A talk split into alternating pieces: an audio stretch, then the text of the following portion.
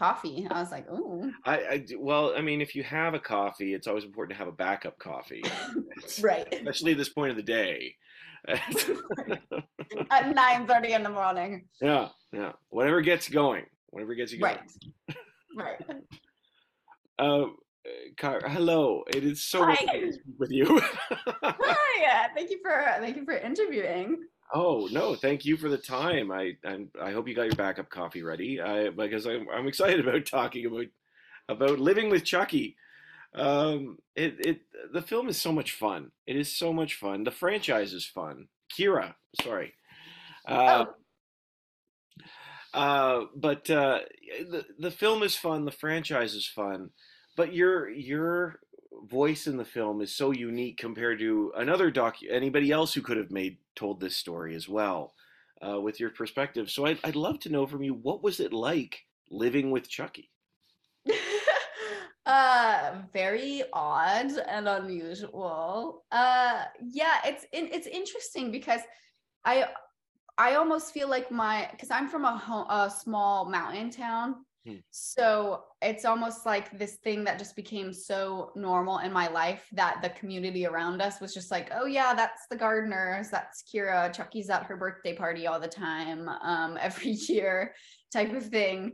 Um, so when you look back at it, you don't think it's that odd because it's just your your baseline for normal. Like I I honestly, you know, it's like normal for me is like when you put Chucky in the car, you gotta buckle him up and you gotta make sure that the seatbelt isn't on his hand because then it'll bend it out a weird way and all of these things that you normally wouldn't think of. So definitely an odd childhood, I would say. Um, but it's been so lovely making this and um, because I feel somehow if it wasn't already possible, even closer to my dad and his line of work. And um, before, you know, the Chucky movies were just something that took my dad away from home. And I kind of, I didn't resent uh, because I was probably too young to even know what that word meant. Hmm. But uh, over time, to be exposed through it whenever they do stuff in LA, they did the Curse of Chucky reshoots in LA. And then there were a few things I helped puppeteer for in high school and I, I, just i realized like wow this is a whole team like the gang getting back together again like a band but none of the band members are different. Nobody's gone off or nobody's passed away. It's really like the same community. So uh, as i grew up i was like wow this is a really cool and unique thing that just so happens to be integrated into my life because of my dad. Well and you know what you said there is something that's really interesting to me because i you know I didn't grow up. I mean, growing up with the franchise, I didn't realize that it was the same people involved every time. Like, I don't talk about the cast. I'm talking about the puppeteers. I'm talking about the writers, directors. I didn't realize that as well. There, there's a really unique uh, family that was created, and and you talk about that in the film. Um, and, and I was wondering about that because there's a lot of talk in this film about family, of course, with your with your relationship to it. But one of the comments that's made is creating art is a bonding experience. And from your experience and from from your dad and what you've seen, I was wondering what is it about it that that does that?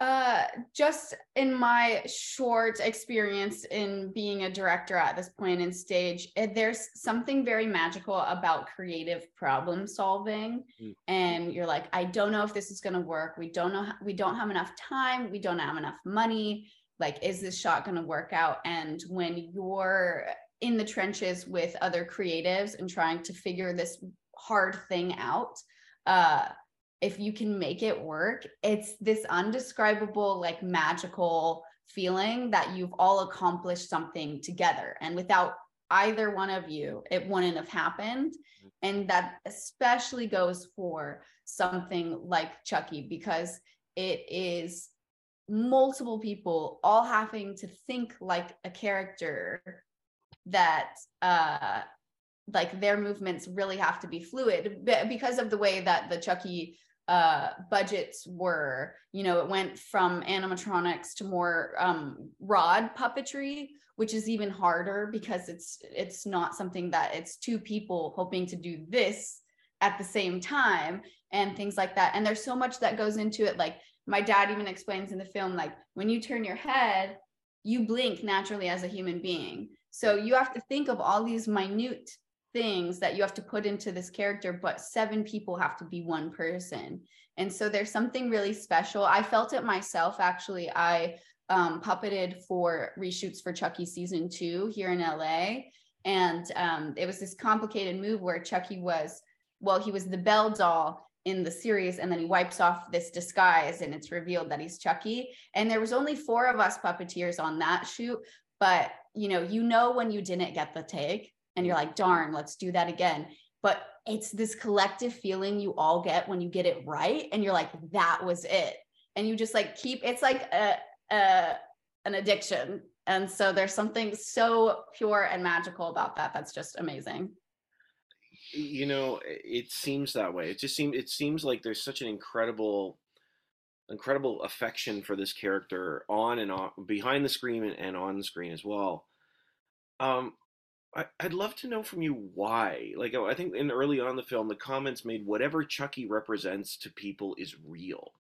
I love that comment because i mean you could you could make the argument he's a muppet gone mad but but there's something about him yeah care about um, yeah that's an it's a good line that fiona has uh because he could represent many things depending on how you want to look at it but chucky you know it's uh he he's like three foot tall uh i think three foot three to be exact i measured one time and he's the little guy that still ends up on top. And I think a lot of people can see themselves in that, whether they are physically little, have a, are somebody who has a disability, or emotionally somebody who has a mental illness that is very hard, or um, something like like that. Uh, he is kind of like a physical representation of somebody who was not given the same cards as somebody else. Obviously, he willingly put himself in a doll, but um, as far as a character goes, you could see yourselves in somebody like that. And uh, I think after like the first movie, especially going on in Child's Play 3, he's going for the authority figures. He's kind of going for the people we don't really like anyways. The weird creepy doctor in Cult of Chucky. We wanted him to like bash his face in because he was a perv. like uh so it's kind of like maybe you can get a sense of empowerment. But also, if you look at it in another weird way, he's a supportive dad of an LGBTQ child. and the, in this totally other spectrum of horror that we don't usually see. Like I remember the first season of Chucky when it came out, and the line that Chucky has is like, "I have a, a gender fluid fluid kid," and the the the character Zachary is like, uh, "And you're not mad?" And he goes, "I'm not a monster, Jake." And it's just like I love that line. So whatever it represents to you is so true. He's uh, a lot of people can find themselves in him. Well, besides murdering people. Yeah, that's that's not encouraged. Uh, not encouraged. well, you know, and what you said there the, again, this this speaks. Something else comes out in the film. Do, do you think that Chucky educates? Like the word "educate" is used in association with him, and I thought that is fascinating because you you did address there the the idea of uh, of trans and LGBTQ. It talks about those things. It talks about uh, people with with physical disabilities. I but I was wondering what that word means to you about Chucky educating.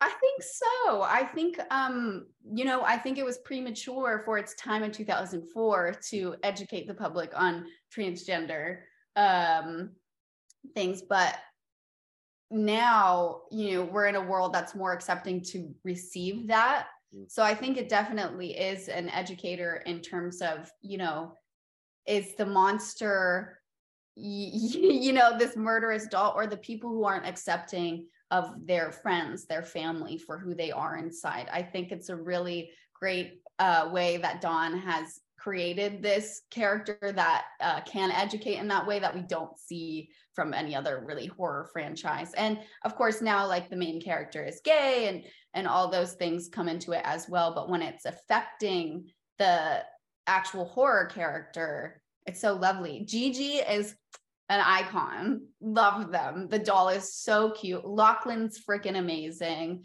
And it's like, I, and I mean, horror movies have for the dawn of time talked about LGBTQ or, you know, whatever politics or history that was happening at the time. Uh, and so it's just emphasizing that still. Well, and and the film talks about horror being its own countercultural subculture the place yeah. where everybody's welcome, which I, I find is a fascinating idea, especially because it's horror. Like, yeah. um, so okay, here's the question: uh, is, is Chucky a hero? No. no. That was easy and done. Okay. Some people, yes, uh, and to others, their worst nightmare because he's still he murdered a kid in the first season. That's so messed up. But uh yes, yeah, so I wouldn't call him a hero, but I I don't know what you would call that a helping hand to others and a nightmare to others. Hmm. Hmm. That's interesting. He's two-handed. There you go. He's one-handed. He's ambidextrous. Ambidextrous. Um, I, I the one of the questions that uh, that I wanted to ask you too. I'm not sure. I admit I'm not sure whether you can answer this or not. So forgive me. Okay. Um, I was curious because I mean the film covers the whole gambit from the beginning to uh, to where we are now with the series, but it doesn't address the reboot. And I know that there were new voices and new faces. I was just wondering, it because of this family atmosphere that was built um, were there any? Was do you have any idea of what the feelings were of those involved with with the reboot, with with somewhat of a new cast and, and new story? Yes, I do. Um, everybody was not. Everybody who is involved in the original franchise was not on board for the reboot. Did not want it to happen. Do not pass go. Do not collect two hundred dollars. Um, I remember at the time because it was 2019 that it came out. So I was in college. I think I had already done the short documentary version of this. So I was a bit more involved in the Chucky family at that point. And everybody said no. You know, Brad Dourif declined. My dad declined to do the doll. Uh, Don didn't want to do it. And it was a thing where um, MGM has the rights to the first Child's Play, Universal owns two through seven. So technically, they still could do it. Um, they just have to you notice that the doll looks a bit different and that's from copyright issues. Uh and it just it felt disappointing i feel was the the the and not accurate of where the franchise was at because the seventh movie had just come out and it, nothing needed rebooting. Although it went direct to video, it was still very much a live franchise. And at that point in time, it was already greenlit for the TV series. They just hadn't, you know, it was the very early stages, but it was still something that was ongoing. So for it to be rebooted with people, an entirely new cast and crew, it just was sad. And so, and that's definitely why I didn't address it in the uh, documentary as well because it would seem like such a side tangent, which it kind of is. No offense to any of the actors, I love Aubrey Plaza, um, Mark Hamill is great, but uh, it's just such a side tangent because it has nothing to do with the actual storyline of Chucky at all. It's an AI doll, and there's no voodoo elements or anything like that that made Chucky special in the 80s uh, and now, so if I were to have interviewed Mark Hamill or Aubrey Plaza for that thing, it would have just been like a 10, 15 minute divergent from the family, which was the whole focus of this. So that's why I didn't include it because I knew it would just feel weird. And I feel like it would be kind of disrespectful to to Don in a way. Yeah, no, I hear you. I hear you and I appreciate that. Thank you for thank you for your time. Honestly, Kyra, we're running out of time. But thank you so much. And uh, the film is, I'll say it, the film is killer. And, awesome. and I hope you have a great day. Thanks. Oh, so thank you so much. Thank you for the interview. Anytime. Thanks so much. Well, have a, well, have a great day. You